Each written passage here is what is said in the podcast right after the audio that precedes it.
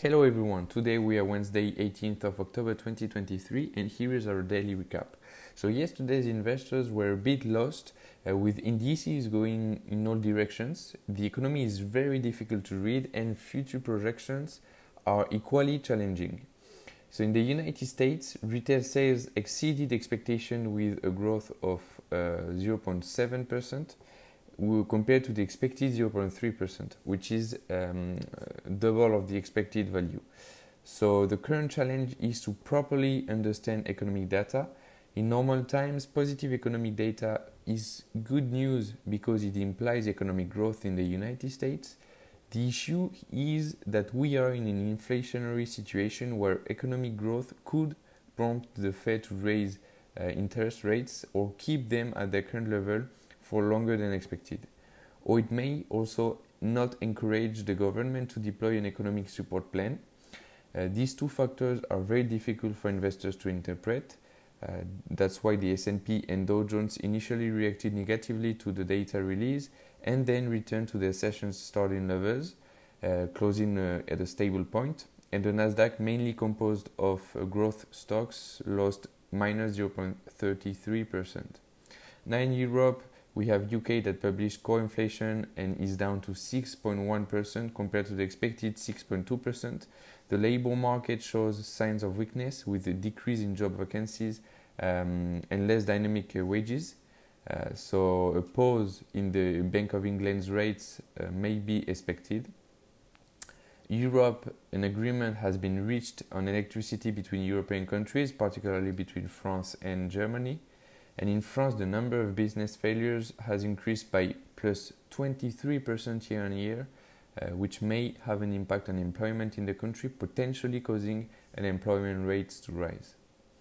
In Asia now, China uh, released a slightly more dynamic GDP than expected, plus 4.9% compared to expected plus 4.5, uh, which is good news.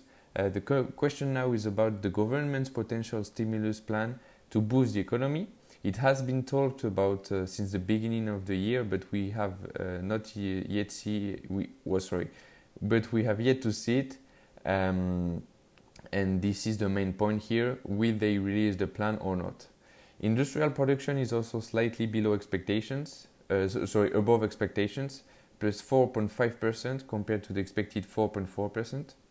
Now, now in microeconomy, Kering uh, finalized the acquisition of Creed, which is the um, the fragrance uh, fragrance brand.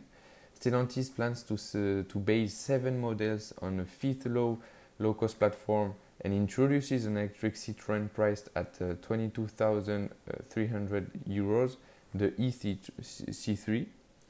Uh, Carrefour obtained a court decision against selling in the case of Chinese stores. Vinci, a consortium led by the French company, wins a 800 million uh, contract for the Lyon-Turin project. Eiffage concludes an agreement to purchase 51% of the capital of Salva Group in Germany. Voltalia announces that its solar plant in Albania is built and ready for operation. Bank of America, we, we talked about it yesterday, but publishes good results, especially in the investment banking sector. The CEO notes that the economic prospects are very uncertain and observes uh, that households are um, beginning to feel the strain, but this is very marginal. This is what he said, but I mean, we, we don't have the, these figures for now, but let, let's see w- what will happen in the next few months. And Goldman Sachs disappoints um, with, the, with its results uh, because it struggles to uh, manage uh, cost and efficiency in different, uh, in different sectors and now United Airlines that publishes results, um, quite confident results, but uh, the rising fuel prices worry investors about the company's ability to pass on its cost to users. So it was all for the macro and microeconomic news. Now, concerning indexes, we have the CAC 40 that is down by 0.2, which uh, the DAX also down by 0.2, and IBEX 35 also down by uh, 0.2 which makes the Stoxx 600 uh, down by 0.3. Uh, S&P and Dow Jones closed stable, and the Nasdaq closed mm, minus 0.3% yesterday. Shanghai closed uh, minus 0.8% uh, because of mainly because of the the you know cheap uh, chip uh, exportation from the US. Uh, so the regulation, the, the, Biden administration wants to regulate the chip exp- exportation to uh, China. So let's see what, what will happen uh, during the, the next weeks. Hang Seng also is uh, is losing 0.2%. Nikkei closed with an increase of 0.2. So the MSCI World is increasing by 0.1%.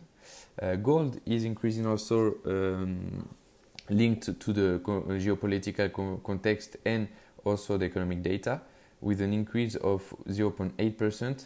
The, the, the, the euro dollar is stable at 0, uh, 1.05 and the Brent uh, Brent oil is uh, increasing by 1.45%. The barrel is now worth 91.2. Uh, the, the 10 years in the US is increasing by 0.1%, 4.85 um, it is worth now.